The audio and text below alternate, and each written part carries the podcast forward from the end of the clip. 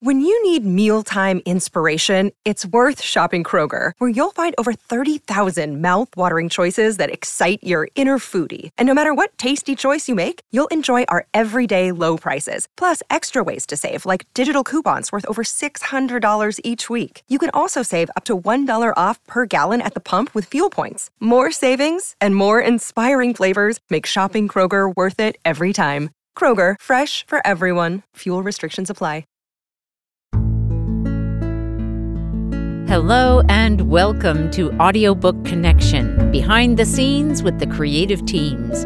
I'm Becky Parker Geist and I'm your host. Audiobook Connection is your place to learn about the audiobook creative process in discussions between the authors, narrators, producers, and post production teams that bring them all together, as well as guests who have listened to the audiobooks and have questions for the creative teams. This podcast is sponsored by Pro Audio Voices, helping great stories come alive through audiobook production and marketing. Hey everyone, thanks so much for joining me today. I am out of my home studio and I am in New York. I'm recording in a closet at Ars Nova Theater, an off Broadway theater in New York. And just wanted to mention that in case you're noticing any difference in the sound quality, just a temporary situation but uh, be back to my home studio soon. And thank you again for joining me. I got a really exciting interview with Donna Griffit today. Let's jump right in. Now, today I'm with Donna Griffit, author of Sticking to My Story, The Alchemy of Storytelling for Startups. A world renowned corporate storyteller and pitch alchemist, Donna Griffit has roamed the globe over the last 20 years, working with over a thousand startups, Fortune 500 companies, and venture capitalists in a wide variety of industries. Donna has consulted and trained clients in over 30 countries, helping them create pitches that sing and to magically spin raw data into compelling stories that have raised over $1.5 billion. Donna, welcome. Thank you so much for having me, Becky. And I'll just say this has been an incredible experience working with you all on this audiobook. You have been professional beyond belief. I can't believe how fast we got it done. And I'm so grateful that I found you. I really am. Oh, thanks. It's been an absolute delight working with you as well. So let's jump into sort of the beginning. I'd actually love to hear a little bit more about your background. What, what were you like as a kid? Did you have lines forming for your lemonade stand? Oh my gosh, that's so cute. A Actually, waiting list for party clowning.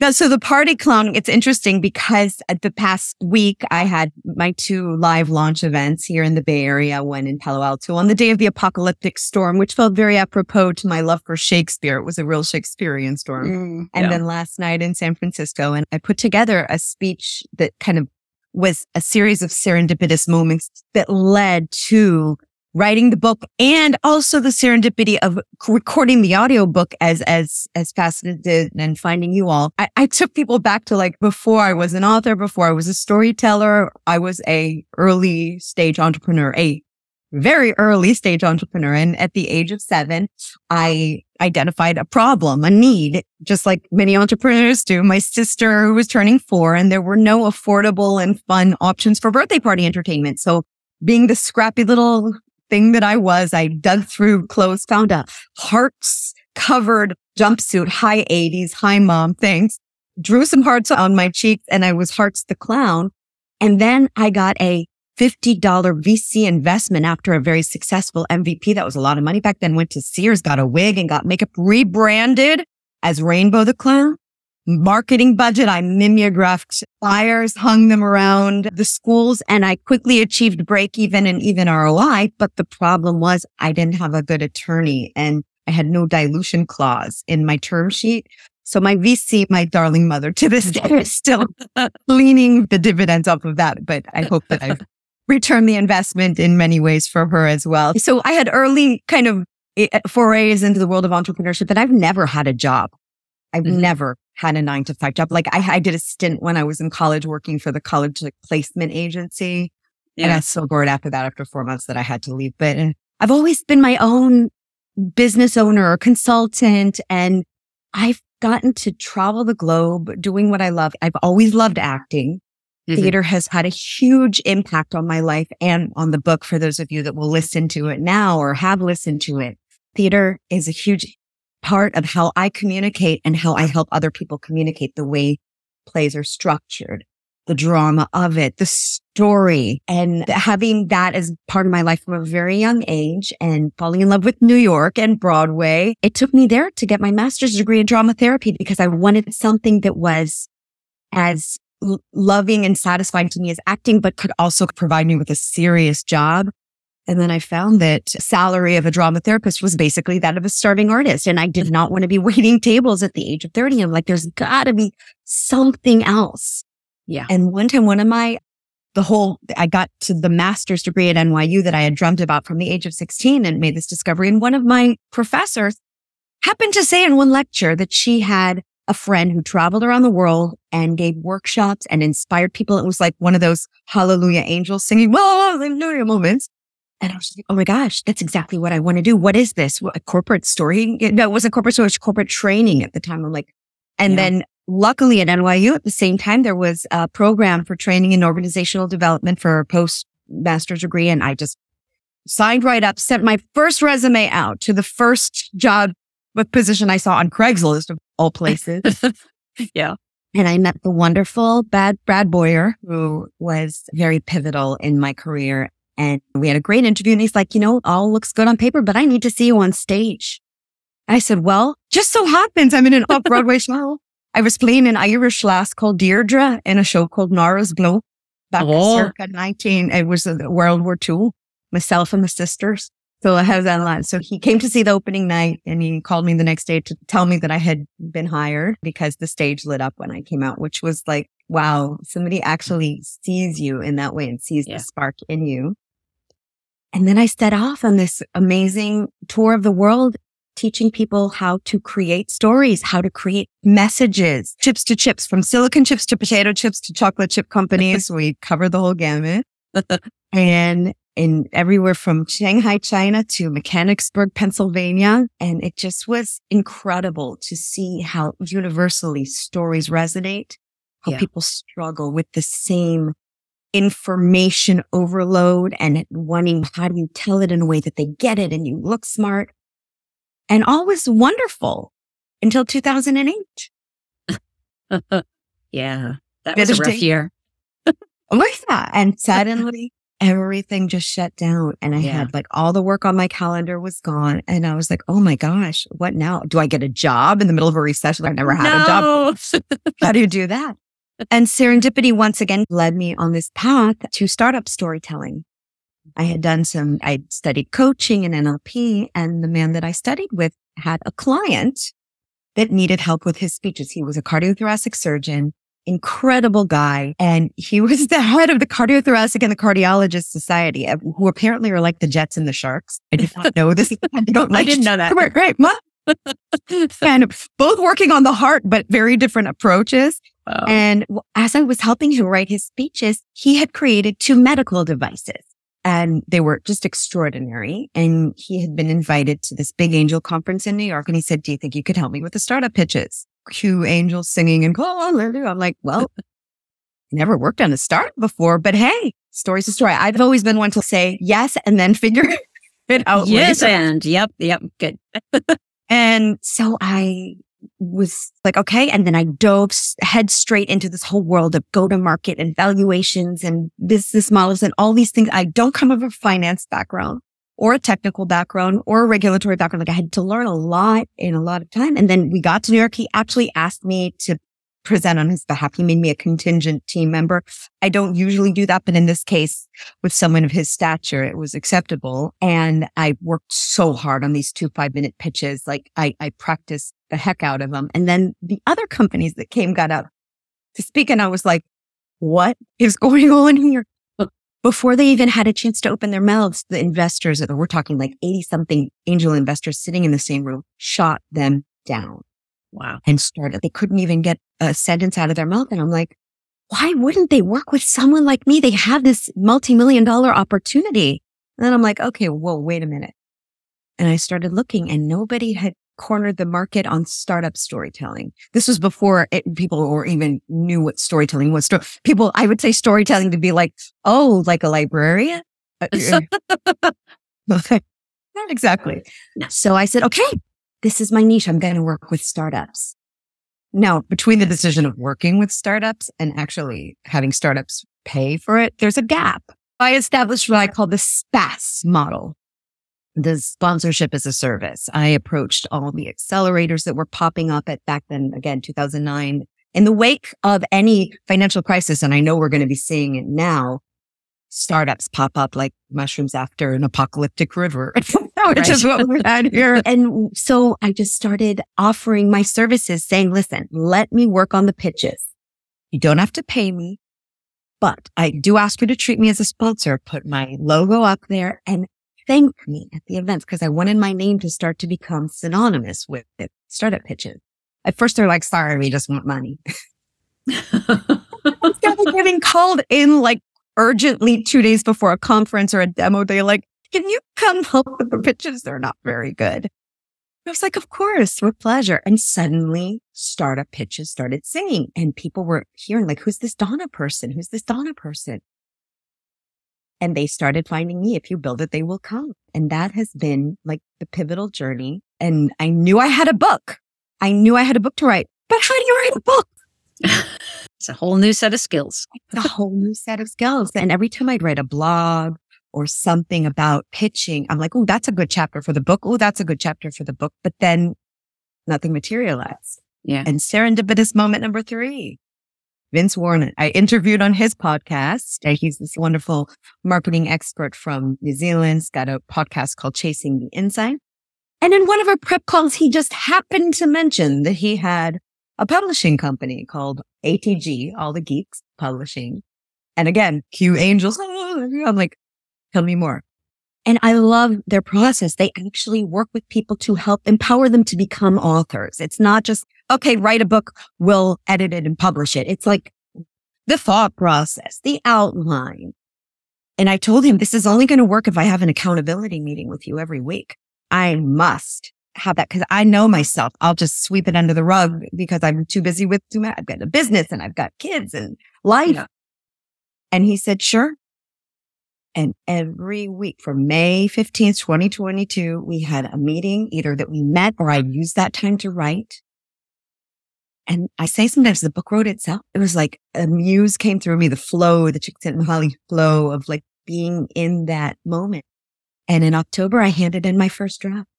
And here we are, less here. than a year from my initial foray into this. Yeah. Yeah. No, that is quite a journey and exciting to hear all the different pieces and those, the angel moments. I love that. love the little flare of drama in there never hurts. So. Yeah, yeah. So you've been out there doing this for a while. Tell us a little bit of, about like the impact that you are seeing that you're having with the work that you're doing? If somebody called me the polisher of diamonds, and I find that so apropos and so poignant because I get to work every single day with brilliant companies who are truly changing the world, but they're they've obscured themselves with a lot of data and facts and figures and numbers and technical babble and people aren't seeing their luster and I get to come along and chip away at those layers of cobwebs and dust and coal and what have mm. you.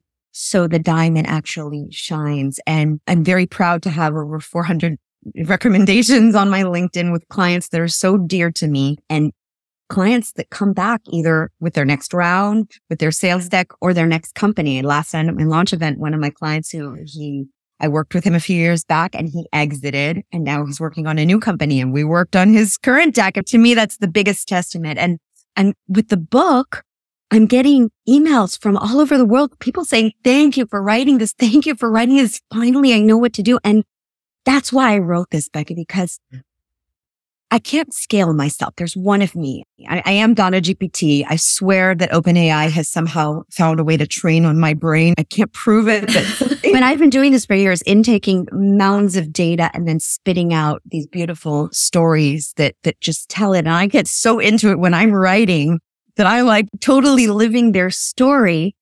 And the book for me, especially in a recession and we are heading into so much uncertainty and everything that's happened in Silicon Valley Bank and everything the past few weeks, I want this in the hands of every single startup founder out there or on the, in the earbuds of them. They, that's right. another reason we put the audiobook out because people are like, are you going to translate it to other languages? I'm like, I'm not sure, but at least the audiobook will give access to people. Right. And if I can help people get the clarity that they need to write it and to be able to give a successful pitch. And someone that came, a founder that I know came to my event on Tuesday, she just posted, she's like, it made me go back to my origin story of why I started my company. And that's exactly what I want. And that's the impact that I want to give the gift of storytelling to these very techy, startupy, businessy people. Yeah. And then them having that experience, what does that do for you? Well, first of all, I'm thrilled. It warms my heart, but it also gives me a lot of validation because when you're writing a book, you're kind of in your own insular world and you're like, is what I'm writing good? Is it like that? And is this going to impact anyone? I know I've been talking about this for years. I know I've given workshops for years. And once you start getting out of your own circle of people that know you and trust you and start hearing it from outside, then it starts to resonate like, Oh, wow, this works. You've done this. And to me, that's, that's everything. I want to establish myself as the leader for startup storytelling, if not for business storytelling. So it's really exciting and it's really moving and emotional and so many things happening at once. It's just, it's crazy. Yeah. It's great. It's really great. Would you say, is there like a single message or, or any one thing that you feel like that you really want your listeners, your readers to take away from the book? Yes, there is. Stories stick. And that's really the reason for the title. And I keep coming back to how true that is so the stories I tell of the founders that uses founder stories in the book have stuck with me for years. And one of them, Pure Curalife, who I write about, it's called the healing story about Ron, who started this crazy journey because his father at the age of 56 was diagnosed with diabetes, type 2 diabetes, and went from being this vibrant man to being a shadow of himself needing a nap every day. And nothing was helping. Nine months watching his diet, watching his weight and taking his oral insulin, his glucose levels were increasing rather than decreasing. And Ron set out on this odyssey, traveling the world, looking for anything from Serbia to Africa to India that could help his father. And he created, he found a supplement that actually we can't say cured diabetes, but made it manageable. And he's helping over hundreds of thousands of people with this. And so the case in point, a few weeks ago, he asked me to work with his VP sales and director of sales US on the sales deck. And I said, of course, I'd be thrilled to. And they send me a deck, which looked very pretty. And I'm like, where's Ron and Rafi's story? And they said, oh, well, we're meeting with companies like Whole Foods. We have such a quick meeting with them. We don't really have time to talk about their story. I'm like, yes, you do. Yes, you do. Because they see companies all the time that have supplements and herbs and all natural and supply chain and blah, blah, blah. They see so many of those. Yeah. Yeah. But you're the company that had was passionate enough to care enough to want to truly change this. And that, guess what? Turns out that both the VP sales and the director of sales had fathers who had been diagnosed with diabetes midlife. Oh my gosh. I'm like, you've got to be me. I was like having this, like, I'm jumping up and down. Oh my God, you I'm like, what's the story? This is the company. I want pictures of you all with your families and the impact you've truly made because this is a personal thing. And when you have a story like that, how can you not tell it? I don't care. Let them, they'll extend the meeting to ask about your supply chain and your, your organic and non-GMO and whatever. That's what they're going to remember. And that's what they're going to go back to the boardroom and say, we met this company today that are truly changing the life of people diagnosed with diabetes. They're truly moving the needle. Oh my gosh, how cool that we have this on our shelf. Let's put it front and center. Yeah. That's a story that sticks. Yeah, so never give up the story because you think you don't have enough time. People will make time for the stories because stories resonate. I just had an article come out about me today and I learned something new. Apparently there was a study done in California where they took people an actual sample of their blood before a meeting where they heard from a father who was trying to raise funding for a son, his son who had some kind of horrible disease. And then they took the blood afterwards and they found increased levels of both cortisol, the mm. stress hormone, right. and oh my gosh, I'm blinking on when the uh, oxytocin, mm-hmm. just the empathy and sympathy. And it's what you feel when you're an early stage mom and fall in love with your child. So the cortisol, like they felt the stress when the father was telling the story and the empathy.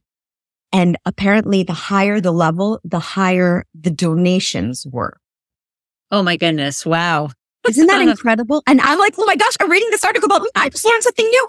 So scientifically, we are measuring the impact of storytelling. And if you're out there trying to raise funding, not necessarily philanthropic, but that as well, or sell your product or get people to join your journey or partner with people. Isn't that what you want? Absolutely. Yeah. Yeah. So Beautiful. stories stick. Stories stick. Beautiful. And going forward, uh, like what you've been powering through this piece of your of the journey with your book and your audio book. What's your aspiration with it moving forward? World domination. No, I'm just kidding. I, had, I had to, Becky. You just you made that one too easy. So First of all, when I started writing the book, I was going to be just about the alchemy of storytelling in general. And I start going through the outline with Vince. He's Donna, I'm sorry, unless you want to write a 500 page book, you've got about three books here.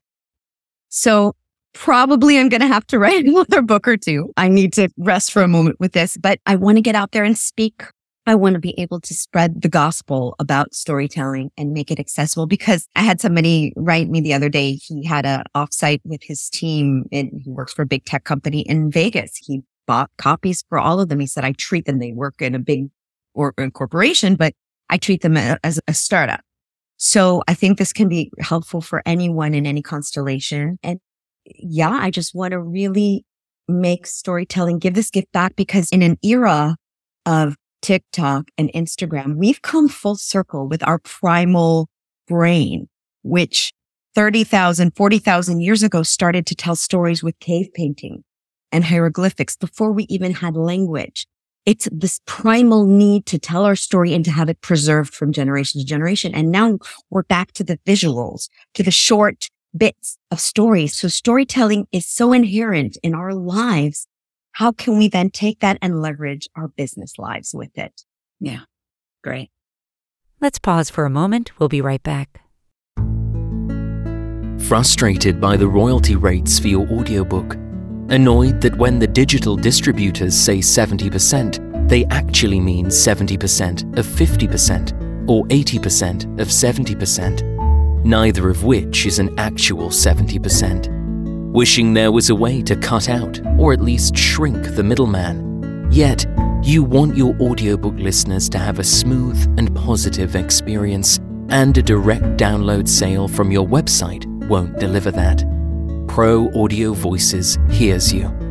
Out of our commitment to our author clients, we've created Amplify, a program that provides an actual 65% royalties of the price you set that gives you access to your customers' names and emails so you can reconnect with them and keeps you in the driver's seat. Check it out at proaudiovoices.com in the marketing menu. All right, let's talk a little bit more specifically sort of jumped into the audiobook production process and some of that. So you were super clear from the start. And I understand this totally from your background and everything you and I share actually a lot in, in terms of our, some of these qualities from our background. You were very clear from the start. You wanted to narrate your own audiobook. Did you need to set up a studio at your own home? Yeah, I couldn't think of anybody else telling the story other than me. And I do, among my many travails in life, I have also been a voiceover artist. It's funny, like with me, I don't let moss grow under my feet in any way. And when I was 20, I was dating someone and his dad said to me, you know, you have a very radiophonic voice. I said, really? He said, yeah, you should be on radio. The next day I had signed up for a voiceover course and it was everything from like newscasting to commercial voiceover to acting voiceover. And my first gig was at a mall. And now for the next half hour, we have 50% off at Forever 21. Yes, you heard right. 50% off. Like, so I got to do a lot of practicing with that. And then that led to a lot of commercial gigs and I did a lot of English as second language for people. And this was like the early, early, early days of online learning. Now it's just, it's everywhere, but we're talking back in 2000 and gosh, from six, eight, nine. I mean, really early days. And I, I continued doing that. So I got very comfortable with reading a lot of rote and long lists. And we had this guy there. I used to call him Henry Higgins. He'd come in and listen. He could tell you exactly where you were from. I'm from Maryland and I always thought I had a very pretty neutral accent because mm-hmm. Maryland has that kind of borderline between the South and the North. And it's right. not Baltimore, not Baltimore where they swallow it, but mm. he's, oh yeah, you're from Maryland and you've got that. And you probably have someone who grew up in the South too. I'm like, holy what?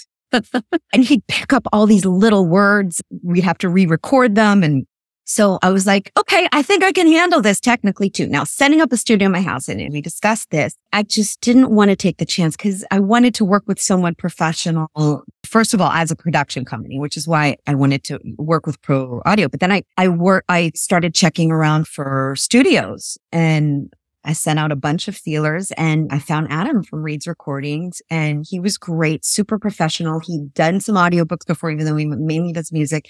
And what's great about working with an engineer is I'm pretty good at catching my errors when I make them and the little that you kind of get, and like, okay, let's go back and do that. And he could take you right back. And then what's it called? Push and punch in, punch, punch in. in. Yeah. yeah. Punch in. And I, I didn't know how long this would take. It's a crapshoot and I wanted to get it done pretty fast. And in eight hours, we recorded it, four sessions, and then little pickup half hour session to do the little corrections that couldn't be edited out. Most of it is fun fact, people. You may not know this. I don't know, Becky, even if anyone's ever told this. The first day after the studio, no, I talk a lot with my hands. You might have noticed. and as I'm narrating, I was talking a lot, which was a lot of the errors, like little clicks that happened, like me knocking against the mic. Yeah. Yeah. Or against the wire. Right. At the end of the first session, suddenly I get the alert from my Fitbit that I'd done 10,000 steps. And I'm like, what? my hand gestures were counting as steps. Oh, how funny. so I was having an actual workout, but it, it registered like an aerobic workout while because and anyone out there that that does want to record their own audiobook and doesn't necessarily come from that, I highly suggest adding that in really gives you like that oomph of energy right. to, and it was fun. It was so much fun to be back behind the mic. It took me right back and yeah, it was an exciting and fast and furious and just so professional to, to have everybody tell me, we need this and we need this image and we need that bias band and we did, yeah. and we managed to squeeze this interview under the wire. I know. That's pretty amazing. What would you, you've talked about a lot of the different pieces. One one particular thing, anything about the process of the pr- audiobook production that kind of stands out to you that you highlight? Think the thought, the mind shift of somebody that's going to be listening to it and not reading it, which kind of, okay, so I sat down with your editors and okay, so how do we describe this picture? how do we break it down and then having that on my website so people can access it. And so that was an interesting thought, changing everything for in this book to in this audio book. And also as I was recording, you know, each chapter I have, okay, so here's tips, practical tips of what you can do.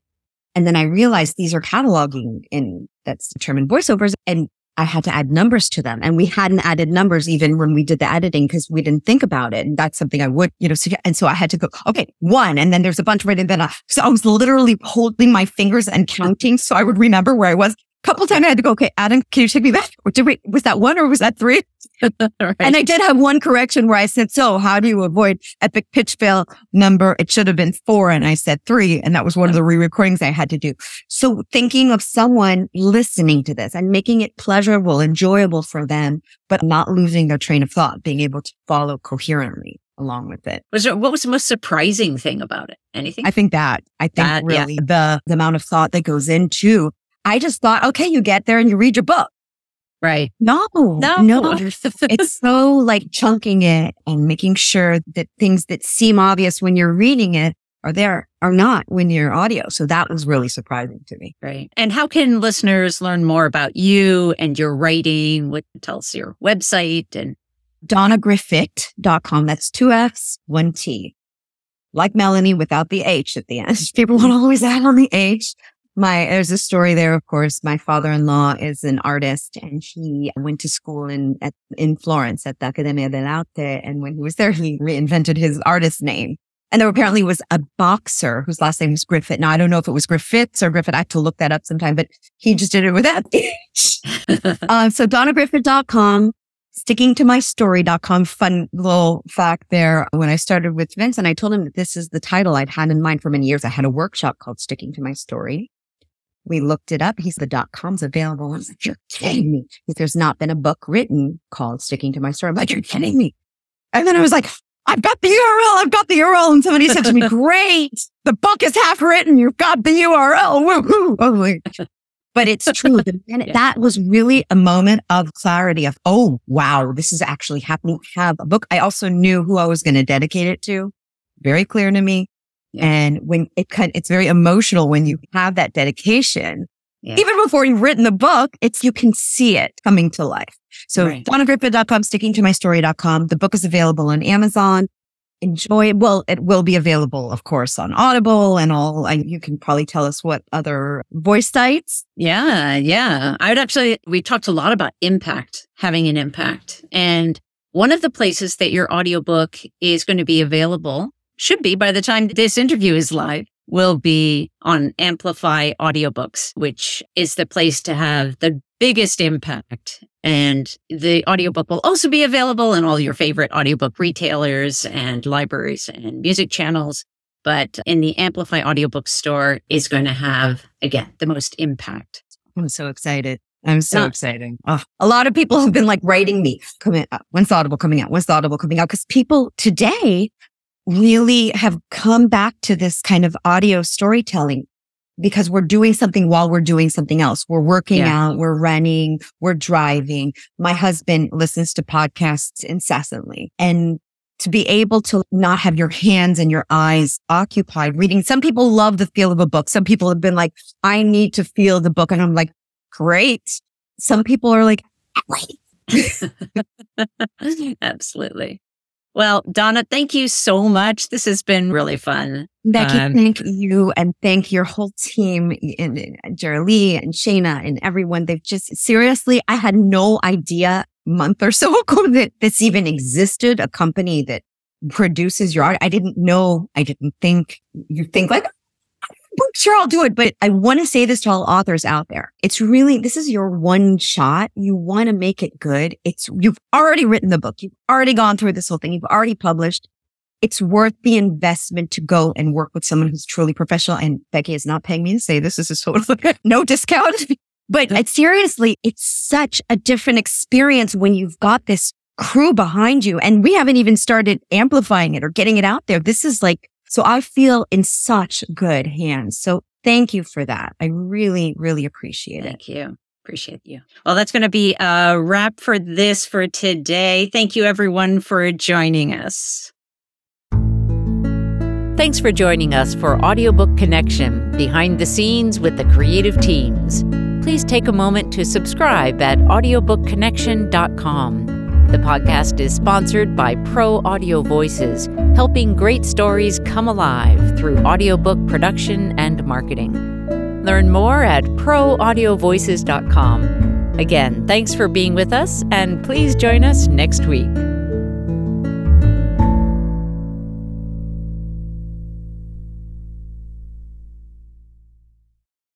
This podcast is a part of the C Suite Radio Network. For more top business podcasts, visit c-suiteradio.com.